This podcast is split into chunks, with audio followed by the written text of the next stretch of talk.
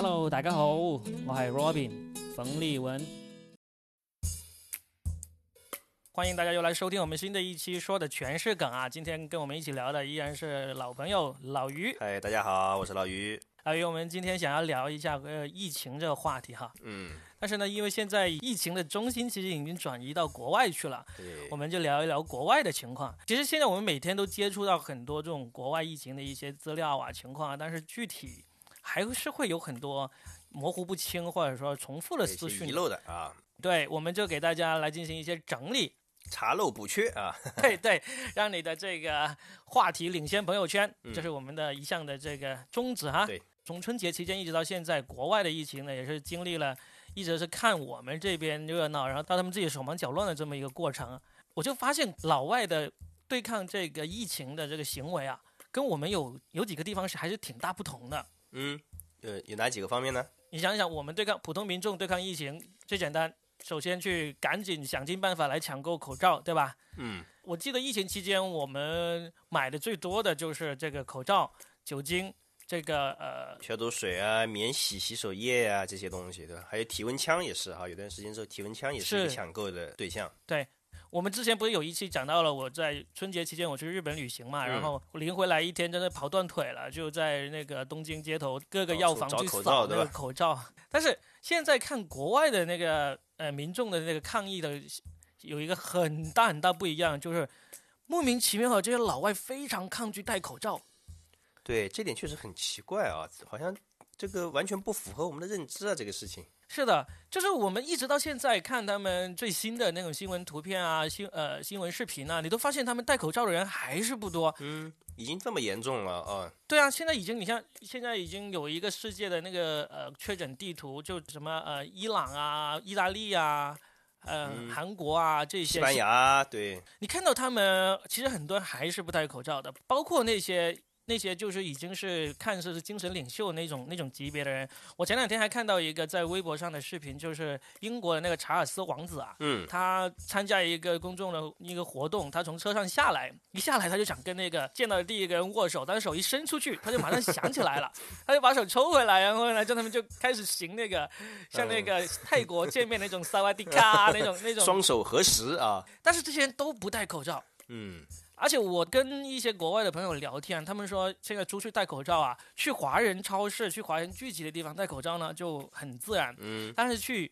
老外为主的超市商店的话，他们戴口罩呢就很担惊受怕。他们说，在老外的观念里面，你戴口罩就意味着你有病了，你有病了，你还出来乱跑，你还出来买东西，你这这这这不找死吗？就是这这是他们老外的这个心理。我就觉得这个怎么说呢？我我原来就是我我们第一次看到这些消息的时候，我还挺愿意去谴责老外的，怎么这么没有常识啊？怎么怎么嗯这些对呀基本的东西都不懂啊？对吧？对呀、嗯，这个完全是为了预防呀。但我自己后来也想了一下，其实我们笑人家，人人家也笑我们有一些，我就发现现在人类共同体，就是每一种地区的人，他们都会有一些自己很坚守的，坚守的一些习惯，或者说哈，就是因为从小就习惯了这个样子，你要一下子改变还挺难的。对。但是我也我也觉得，你说，例如老外他们经常嘲笑我们有一个行为，就是我们一定要喝热水，嗯，是吧？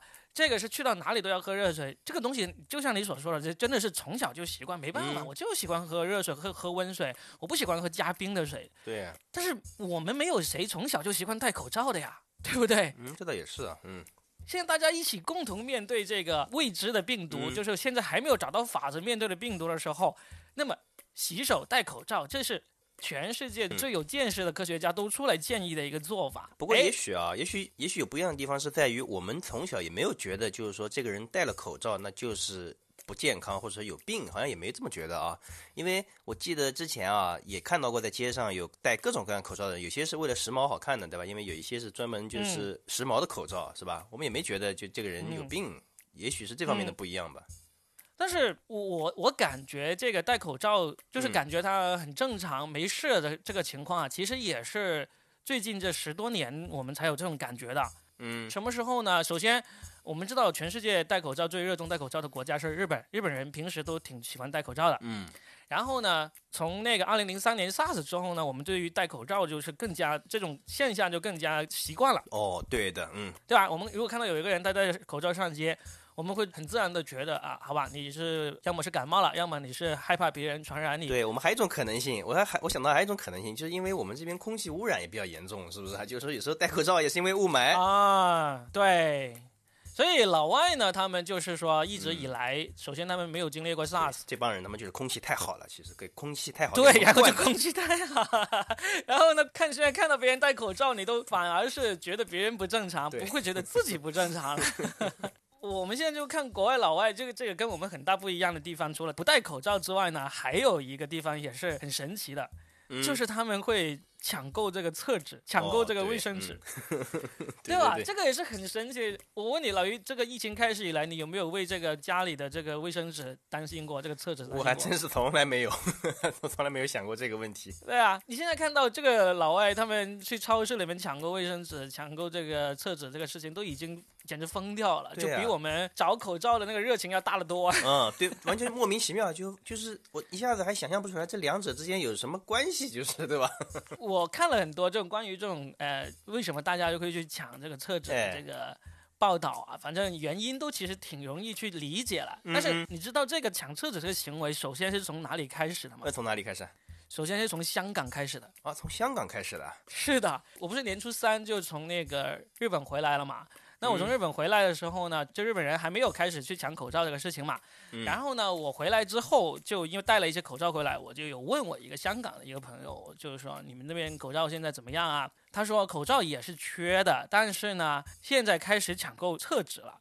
当时就大概还是年初四还是年初五的时候，香港就已经开始抢购厕纸了。他就给我看了一些图片，我也上网找了一些视频来看。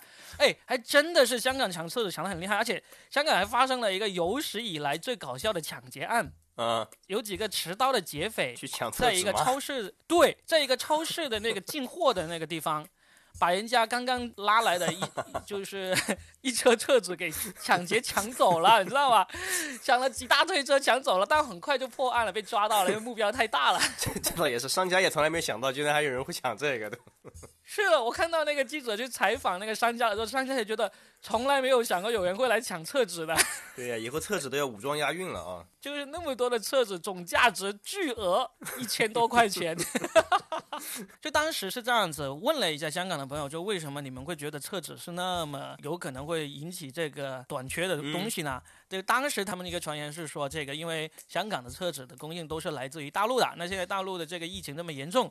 那可能这个会影响到厕所的供应，就是对吧？是啊，所以他们就担心厕纸不够了，赶紧去抢一下。然后这个事情后来呢，就又延伸到日本去了，很快就日本也开始抢购厕纸，因为他们抢不到口罩了嘛。对，就围两张厕纸也可以在嘴上，是吗？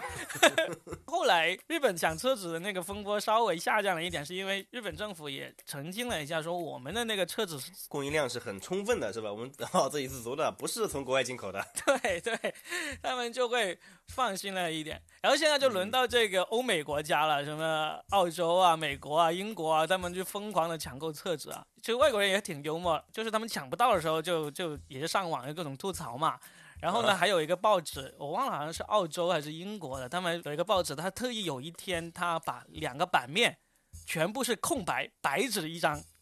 然后呢，他他就他就印出了这个虚线，告诉大家，你回去按这个尺寸裁下来，这个可以顶你一两天的这个，这还真是上厕所的用啊。我觉得这个还还是挺好笑的这个做法。而且我还看到一种说法，他说为什么就是这个厕纸容易产生恐慌？它也是因为厕纸啊，就是一包厕纸还挺大的啊。就其实你如果有八九个人来买，你等于说可以把整个货架的厕纸全买空了，因为它本身上面也就只能放个八九个，对吧？然后一眼看过去，哇，厕纸真的卖光了，就有这种感觉，容易产生恐慌。是我其实今天看了那个果壳的一篇文章，他就用这个行为学的角度来分析了。嗯，确实抢购厕纸就是一种从众心理，你会觉得别人都买了，那是不是他掌握了一些我不知道的 信息？对对对，对吧？以后他有屁股擦，我没有了，这些哎呀，这是受不了，受不了。因为你想想也很恐慌了，就是你说，哎，我要是没东西吃了，我我我还可以忍一忍，是吧？饿一饿肚子，但是我我要我要上厕所了，我要拉粑粑了，对不起我的屁股。对，没有厕所怎么办呢？包括我有时候看一些穿越小说啊，嗯我就也会想，我穿越到古代的话，可能什么都好，很唯一一个就是没有这个没有这个卫生纸，没有这个厕纸的厕纸，对吧？还是挺难受的。估计估计现在抢购厕纸的人多多少少也是有这种恐慌心理。嗯嗯，然后关于国外这个抗议的这个情况，从民众的角度来说，还有一些很迷惑的行为，我们大概可以说一下。因为因为其实我相信，不是不只是国外，全世界任何地方都会有一些迷惑的行为。但是我们就说一说，有一些我们都想都没想到会用这种方式来对抗疫情的。啊，其中我觉得最让我无法想象的就是印度人。哦，印度人，嗯，对他们会去饮恒河水，就恒河水据说是非常脏的一个水了，现在是啊，对啊，我们有一期节目也讲过嘛，就恒河里面有什么超级细菌啊嗯什么之类的。你去恒河里面去去洗澡、去泡澡还还算可以，但是喝进去的真的是太可怕了。啊，但我听说好像恒河嗯水的这个毒性真的是很高。之前有人做过一个实验啊，我不知道他是拿什么嗯病毒，是埃博拉病毒还是什么病毒，反正那个病毒的嗯培养皿里面滴了两滴恒河水进去之后，结结果那个病毒就被恒河水杀死了，因为恒河水里面的病毒比这强多了。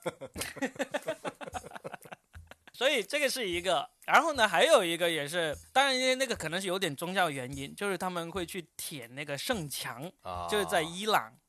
他们会去一个那个宗教领袖、宗教的那个圣地那里，那那个墙那里去舔，啊，就就去舔，就所有人都去舔。对他们就觉得这样子能够把这个病毒给杀死。然后呢，这个这个事情我就觉得，哎，宗教的原因我们没有办法去讨论了，嗯但是至少是你会知道，就是什么样的法子都有，大家为了对抗这个病毒啊。然后呢，还有一个什么，还有一个两个例子，我觉得很好笑的，啊就是一个是美国人他会囤枪。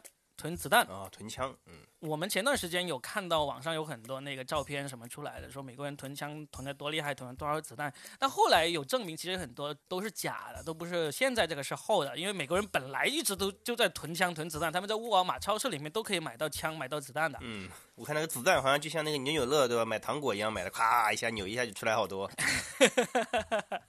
有没有这么厉害？我没有去查了，但是确实他们沃尔玛是可以买到枪和子弹的。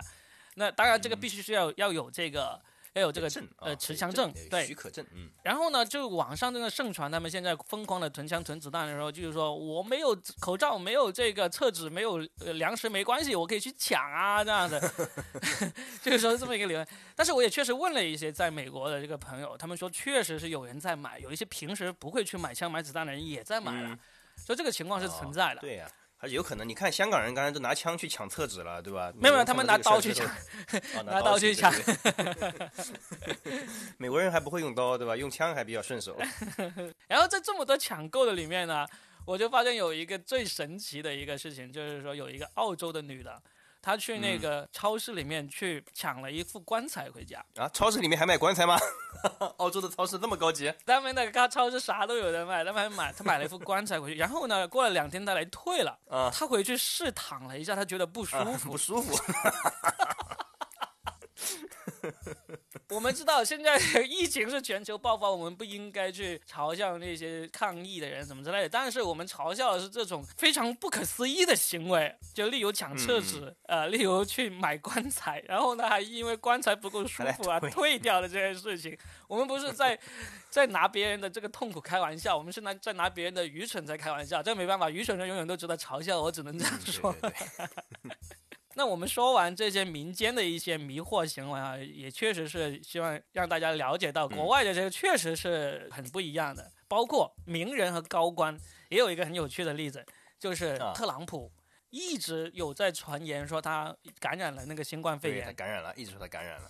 一直在说。然后呢，他一直到上周，他真终于是抵不住这个压力，他去做了检测了。然后在他检测结果出来之前，就各种各样的这个段子呀、图片啊，都说出来说他感染啦什么之类的。然后呢，很快那个结果就出来了，说他没有感染。但是呢，也有人说，按照特朗普的这个尿性啊，他但凡一点屁大的事都会在推特上面大说特说的。像这次他嗯检测出来他没有感染的话，他没有发推特，嗯，有问题是不是？有点反常啊。对，他都没有在推特上说老子没有感染，你们这是 loser，you are fire，他没有做这样的事情，他居然没有骂人，对吧？对，没有骂人。然后呢，就我就看到很多这种，就是后来都会证实是假的。做做侦探，对吧？来开始来开始来开始推测他到底有没有感染这件事情。对啊，其中有一张照片说说他面对记者说啊我没有感染，然后记者说好恭喜，然后镜头一拉远，那记者全部都用那种杆子上面绑着那个麦克风怼到他面前，嗯，长杆子就是一个长杆绑个绑个麦克风，对对对。然后离他有四五米远就就在采访他这种，也是以前的照片。然后还有人在那个老人家的这个微信群里面流传的一段视频，说特朗普正在讲话，讲着讲着忽然间就要晕倒了，然后那些保安啊、特工啊就冲上来把他扶下去了。但其实这也是很久以前，二零一六年的一个视频，当时不知道啥原因就之前了啊。对，当时都在传，感觉好像大家都希望要是川普得了就好了那种感觉。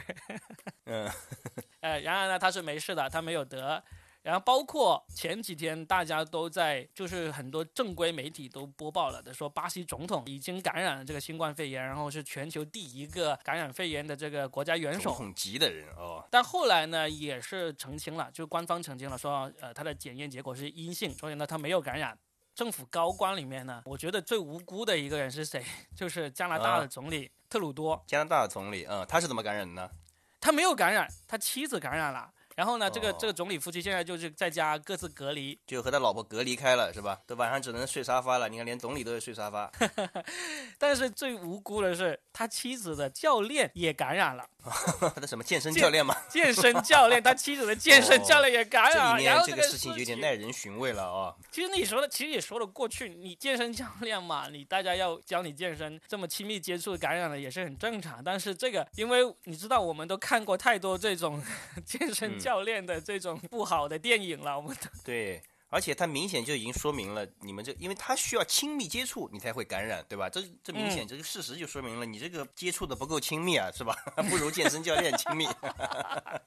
所以我就是说，最无辜也是最郁闷的是加拿大这个总理，可能内心甚至会想，哎呀，算了，宁愿宁愿让我也感染一下，可能还会好一点，不至于现在这么郁闷。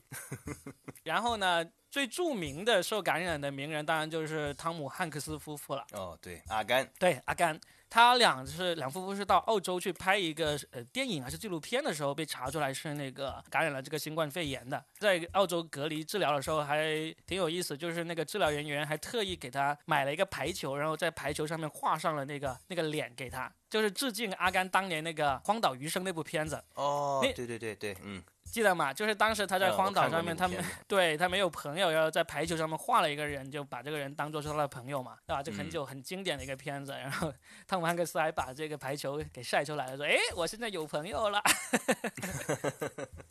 虽然在隔离啊，但是我有个朋友陪伴。然后在这么多名人受感染里面呢，有一个人我们不得不提一下，这个人真是不作不会死。这个人呢是谁呢？是 NBA 的一个犹他爵士队的一个球星，叫做戈贝尔。这个是一个法国人。这家伙呢，就是他已经就怀疑确诊了，已经在等待结果的时候呢，他就要打比赛。赛前，他就在那个新闻发布会上面去说完之后，就大家都问他，你是不是真的确认了？你是不是真的有感染了新冠肺炎什么之类的？这家伙就因为还没有出来结果嘛，他依然毫不在乎，还把手啊，把所有桌子上所有的麦克风都摸了一遍，说啊，我有怎么样，无所谓啊，什么之类。就其实感觉就是老子不怕，我是对这个疫情的一个蔑视这么一种感觉啊啊。结果，结果他是感染了，随后结果就出来了，然后就确诊了。他有可能就是从麦克风上摸摸着感染了，是吧？他摸麦克风的时候他已经感染了，所以呢，他摸这个麦克风呢，所以那些麦克风都有问题了。很有可能后面用这个麦克风的人啊，不管是这个记者也好，对吧？也是发言人也好，都有可能发言了啊！发言人这下真的要发言。对，发言人就真的发言了。嗯，所以这个真的是不做不会死，所以马上 NBA 就终止了这一场比赛，然后宣布这个赛季的所有比赛都暂时终止了。嗯，而且而且后面网上还出了个段子嘲笑这个戈贝尔，说这个法国人嘛，他说懂的，就是开战之前都趾高气昂，一开战就马上投降。就把他们在二战的时候的一些一些拿来调侃。意大利人也是这样吧，是吧？意大利人也是这样子。意大利现在不是已经全球排名第二了吗？嗯就是那个确诊数量。说到这个，我们就开始说一说这些国家的情况啊。当那个中国疫情发生之后，意大利是最早禁止这个中国人去意大利的，就是嗯，关上了国门，对吧？对中国哎，关上了国门的。但是这么凑巧，他们恰恰现在就是最严重的一个国家，这确实没想到啊，他们死亡人数好像还特别高啊。死亡人数也挺高。我看到有一个有一个，我看一下啊，对，死亡人数有一千八百多个了。嗯，中国现在死亡人数是三千多个嘛，它这一千八百多个，嗯已经而且按照人口比例来算，它这个已经比例很高了啊。对啊，非常的高。嗯其实现在各国的措施啊，从就今天是周一嘛，嗯就三月十六号，目前来说，他们已经逐步逐步的向着中国的这个类似的措施来靠拢了，嗯就是开始封城啊。甚至有两个国家已经封国了，一个是意大利，一个西班牙，他们都已经全国实行这个限制措施了，就像我们当时武汉那样的一个措施该实行了。当然，它做不到我们那么那么厉害，所有国家都做不到像我们那么严格的一个封锁措施，但是基本上也已经逐步逐步采取很多这种隔离手段啊，反正也是越来越重视了啊，也没像当时那样觉得，哎，这跟流感差不多。现在持这种论调的国家几乎是没有了啊。对的，其实我们这期节目里面想要聊一聊的，还是一些值得吐槽的一些事情，例如。在他们现在逐步采取跟我们相类似的措施之前呢，嗯他们其实真的做了很多骚操作的，可以说，嗯，首先就是他们很久都没有禁止这种大型的这个集会，哦，就一直到上周，嗯，德国呢，他还颁布了一个稍微严厉的一点，但是他也是禁止一千人以上的集会。哦，一千人以下随便随便弄是吧？对，然后就当时就马上有一个新闻爆出来说，有一个音乐会，他们就把人数限制在了九百九十九个人。他们说不愧是德国人，非常严谨。说不定病毒在德国也是这样。哦，这边只有九百九十九个，算了，不划算，对吧？不要去感染他们了。好人性化的病毒啊，就很难想象这个数字是为啥会要这样定出来。当时还有人评论调侃说，对吧？九百九十九个，我要是在当时我站在门口多站了一个人，这算不算是一千个人呢、是不是 门口这个人也算进去就算违法了？没有进去的话就不违法了，这样子嗯就很神奇。一直到现在，他们已经把这个一千个人的这个数量再进一步减少了，但是依然啊，包括德国、包括美国在内，他们现在都还是不禁止这个五十个人以下的聚会。嗯，这四十九个依然是可以聚会的。或四十九个什么概念我们都可以开一个很不错的脱口秀开放麦了，好吗？对呀、我们我们当时连打麻将连四个人都都禁止了，是不是？对呀、我们就算四个人，我们看到好多这种短视频，四个人打麻将，然后就被那些社区的人冲进来说你们不可以这样，然后就把他们给赶出去了，这样子。嗯这个真的是五十个人，我们都可以开，都可以开十多桌麻将了。不知道他们怎么想的啊。对，所以这个也是，我就觉得他们是向是在向我们的很多措施在靠拢。对，现在向我们靠拢，而且啊，你发现没有，他们有一些行为特别像。我听嗯说瑞士那个国家，对吧？他的物资就是被截嗯截留了好几次，是不是啊？这个也是很骚操作的一个行为，就是瑞士向中国订购了一批这个口罩啊、嗯医疗物资，然后呢，他那是他要通过德国来转运到瑞士去，结果就被德国给截留了。因为它这个地理位置实在太尴尬了哈，因为没有办法直接从中国运进去 德国很骚的，他不单只截留了瑞士的，他还截留了意大利的。啊。意大利现在这么惨，他还截留人家意大利的这个物资。是是是哎，太不像话，太不像话了。最骚的就是瑞士那一批物资截留完了之后呢，嗯然后就瑞士就抗议嘛，然后德国就赶紧去查，查出来就说哦，好好，我这是转运的，我我不能截留你的。嗯，然后话锋一转，他说，但是不知道为什么你们这套物资我们现在找不到了。哎，这个有没有似曾相识？有没有似曾相识？当初大理 大理截留了这个重庆买的那一批口罩，连话术都是从他们那边抄的，是不是？对呀、重庆当然就去找啊，嗯然后国家也就说你赶紧把它还给这个重庆，重庆这个感染的人那么多，结果大理就说我们已经派完了。截留无国界啊！嗯当时大理这个事情也是撤了一批官员了，然后但是德国这个呢，我查了一下，其实他们是通过了这个行政命令的。就是从三月四号开始，嗯他们是没有拿到这个国家的这个批准，是不能从德国出口这个医疗物资到其他国家去了。哦，所以呢，意大利和瑞士的这一批物资呢，刚好就是在这个德国这个下达了之后才发生的事情，所以他们就遭到了这个德国人的这个拦截。嗯 你知道为什么德国他会做这个禁令呢？是因为德国其实它是全世界这个医疗设备和医疗这个资源最丰富的一个国家，很多国家向他们去采购这个医疗物资的。哦所以他们就知道，哎，现在这个危险来了，我们必须要保证优先供应本国人国内的供应充足就是。对他们才出了这么一条行政命令，嗯但是只不过这么不凑巧，就一下子就截了人家，就雁过拔毛，把人家这都不是雁过拔毛了，是把人家整只 雁都给就 给撸下来了。过不去，连雁都过不去了。嗯，而且最搞笑的就是说不见了，我说这个不而且是以严谨对呀，著严谨称的吗？著称啊。德国，你看他们那个时候说在青岛修修的那个下水道，对吧？那么快一百年了，连那个什么替换的钢管都能找到，是吧？现在口罩那么一大批，口罩找不到了，这怎么就突然变流氓了呢？对吧？让人很难相信啊。你要说印度说这个话，我们就完全可以理解啊。你德国人说这个话完全不可信啊。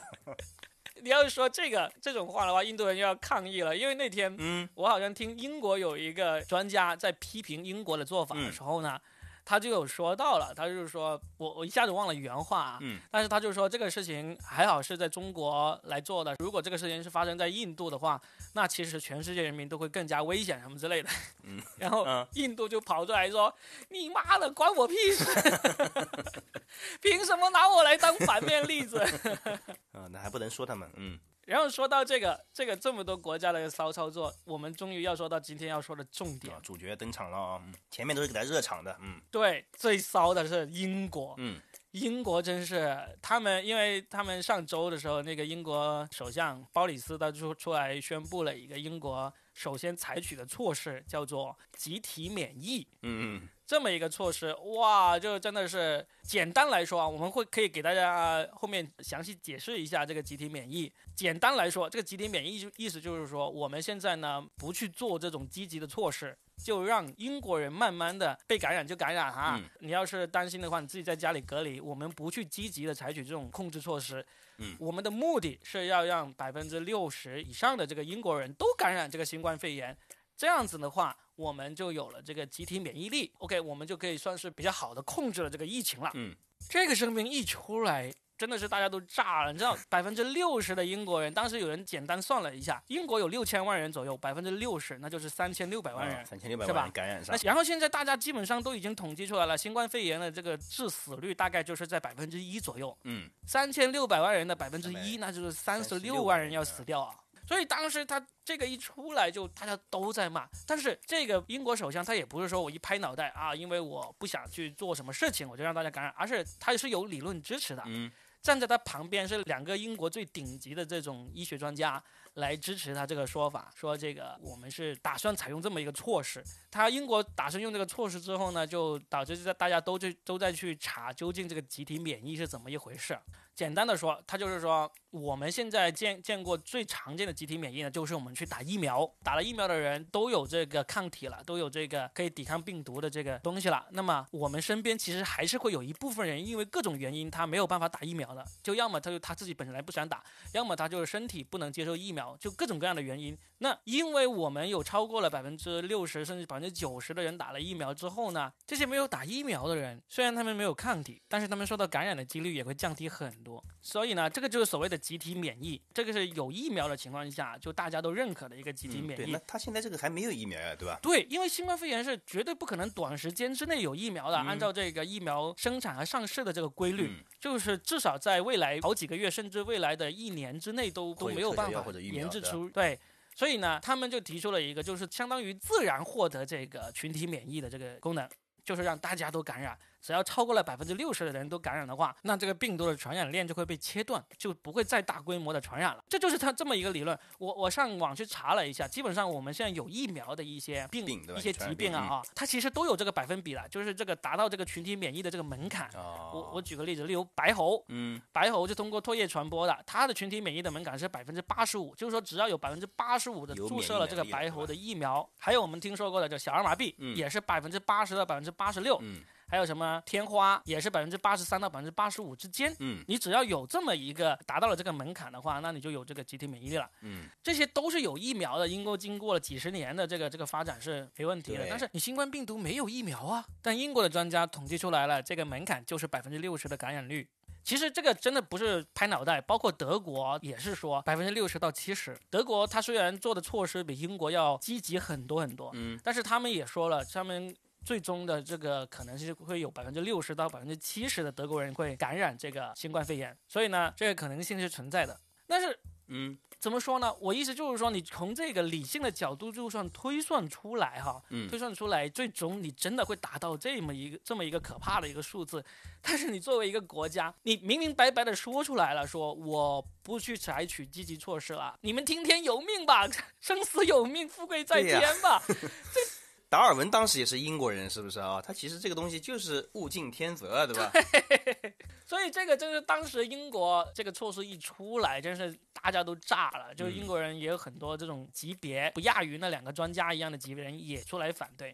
就反对的人也有很多说，我们不能用这么消极的措施。用这么粗暴的一个措施啊，对呀、后来好像英国政府也松口了，也就是说英国也开始来禁止大型的集会，嗯，然后呢就停掉一些这种公众聚集比较多的一些呃商店呐、一些夜店啊这些地方，也开始做这个措施。嗯，但是当时他说出来这个，在他采取进一步措施之前啊，他这种不作为的这种做法真的是？国民都吓坏了，应该是是吧？好像据说，据说他这个他这个发言一发出来，倒也是起到了一定的嗯把大家限制在家里的作用啊，因为大家发现国家都不管了，我们赶紧自自己自救吧，对吧？赶紧别出门了，是吧？对对，有有人就说，有人就当然这也是嗯，段子了啊！就是这个包里斯是最聪明的，因为他知道自己这个国家导致了他们没有办法强制大家，嗯嗯，哦，就你叫他们待在家里，他们可能不愿意待家里，对吧？所以说他反过来说啊，我们不管了，你们爱出来出来，对，对吧反过？来说，你爱说在，你死了我也不管，反正反正我们做做好准备了，对吧？反正就有那么多人要死，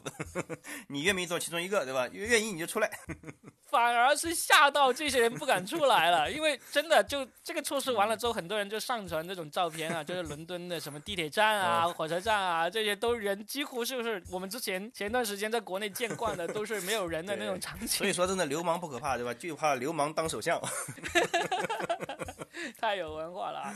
英国这个措施啊，还有一个有趣的地方，就是引起了我国的很多人的就分成了两派，嗯也开始撕起逼来。嗯嗯，为什么呢？因为呃，英国首相说出了这个集体免疫这个概念之后呢，就也有不少人出来指出，他这个措施呢是有一定的这个科学依据的。嗯因为现在大家都在面对这个新冠肺炎，究竟采取什么措施才是真正有效的做法，没有达成一个全球共识嘛。嗯就国内也有人说英国这个做法是有科学依据的，就引起了另一个人群的一个很愤怒，就是说。为什么人家英国抛出来这么一个集体免疫不作为的这么一个措施，你们就可以为他解释？如果这个事情是我们国家说出来的，估计已经被口水淹没了，已已经。对呀、已经翻了天了，这个是。对对对，我们就抛砖引玉的来说一说，就大家现在面对国外的各种措施，我们会有不同的意见、不同的角度来解读嗯这件事情。因为毕竟这个疫情也是我们全人类第一次碰到的一个这么大的一个一个传染病啊。现在世卫已经把这个新冠疫情宣布为这个全球的大流行病了。哦，那其实这个大流行病呢，就是说第一次面对新冠肺炎，但是大流行病其实我们已经面对过很多次啊。那倒也是。人类历史上一直都面对好几次了，可能是对，就是大家没想到，在我们现在这个时代啊，科技已经这么嗯发达了，对吧？那其实一个疾病造成的这个危害和破坏力竟然还这么强哈、是啊，没办法，我们也不站队，我们就是把这个信息拿出来，呃，分析给大家，嗯让大家知道。客观的、客观的事件、客观的信息啊，呈现给大家面前。嗯，老实说，我们这次也很幸运，在这个疫情里面，我们都没有遭遇到什么可怕的事情。对，但是至少我能够感觉到，我们不会有一种感觉，就是说这个政府就让我们自生自灭了啊，我们不不用有这个担心。嗯，那倒是从来没有过啊，那真是从来没有过，真的是，所以说白了，我我自己的说法就是，如果你要得的话，你会在哪里得这个新冠肺炎？我我还真的选择就在咱们国家，我是最放心的 这个措施。是呀。你看，你这个你这个选择跟那个什么世卫组织的那个官员是一样的，对吧？他说如果要得，他也是选择在中国得，那真可惜，他没有中国护照，对吧？这段时间我们的疫情控制已经越来越好了，嗯就是每天新增的那个数量有一两天已经减少到个位数了，现在也是在十几个，呃，反正不超过五十个，连续已经连续好多天了。对，上海这边公园也都开放了，现在。是啊，所以呢，但是现在我我推荐大家去关注一下那个有一个微信公众号、嗯叫做华山感染，华华山感染染就是有上海华山医院的一个号，嗯，对，那个号呢就是那个张文宏主任他所在的那个单位哦，去做的一个微信公众号，他这个公众号呢就把这个。疫情的这个一些分析做得非常的科学，而且深入浅出，嗯，而且他每发一篇文章，他最后的审核人都是张文宏，就张文宏他亲自审核过这篇文章，哦他自己亲自来把控这个质量，对吧？对他们大概是一两天发一篇文章，就会把现在全球各地的一些情况啊，包括现在中中国面临最大的一个新的危机，就是这种输入性的这个肺炎情况，都说得很清楚。而且你知道张文宏嘛，就他说话也是真的是特别接地气的，不会说那种高深难懂的话。对，所以呢，我可以推荐大家去关注一下华山感染。呃，能够让我们了解到真正经过这种最厉害的专家审核过的这个内容发出来，告诉大家应该怎么面对现在世界各国的疫情，嗯，现在我们最新面临的那个危险啊，在这里给大家推荐一下。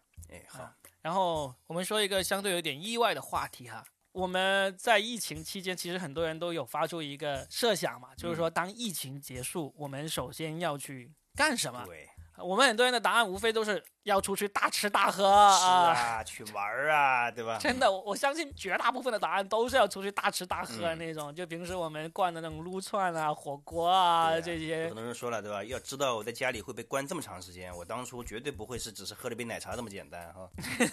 对对对，但是这两天看到一个新闻，有一个完全不一样的答案，有很多人打算等到疫情一结束，那就去离婚。哎，老于有没有过这个想法？悄悄的问一下，我们压低呃声音。呃，呃，说实在的啊，这个压力呃没有没有没有没有，呃，这个是在上海的一个公众号发布出来一个消息，说嗯有查询了一下，说上海的这个婚姻登记处啊，离婚的预约现在已经排到了四月十五号，都是排满的。嗯，就是你想插队去离婚，你都不行，你必须要等到四月十五号。才还要领号，我我当时我看了一下，我就觉得，哎，难道是只有上海人才这么想要离婚吗？应该不是啊，应该不是。呃，应该不是。我查了一下，包括西安，包括一些别的城市，这种离婚登记的预约也是很火爆。满，对吧？没想到嗯就是说疫情结束之后先爆满的竟然是民政局哈。但是我们就想探讨一下，为什么呢？哈，嗯，为什么会疫情结束之后就这么想去离婚，呢？这到底在疫情之间发生了什么？我看到民政局工作人员的回答记者的一个理由，他说他有相当一部分是因为存量，就是正常来说，哎，这个我觉得也好理解。嗯，平时我们每天都会看到很多有离婚的，但是呢，疫情期间他就没办法了。那现在开始重新上班了，大家又预约准备要去办这个离婚手续。但是除了这种存量的话，它确实这个数量是超过了平时非疫情的时候的一个平均量。大家基本上分析出来一个，就是说疫情期间大家都是没有距离。朝夕相对，终于是忍无可忍。平时去上班的时候还没有发现你这么让人讨厌，对吧？就像平时你孩子去上学一样嘛，嗯对吧？你每天去上学，放学回来就辅导作业的时候吐一吐血，觉得哎呀，小朋友还挺可爱的哦。哎，吐一吐血。现在在家上网课，不上网课的时候就在家里各种天天在闹，可天天你要去看着他，那真的是会相看两厌的这个东西。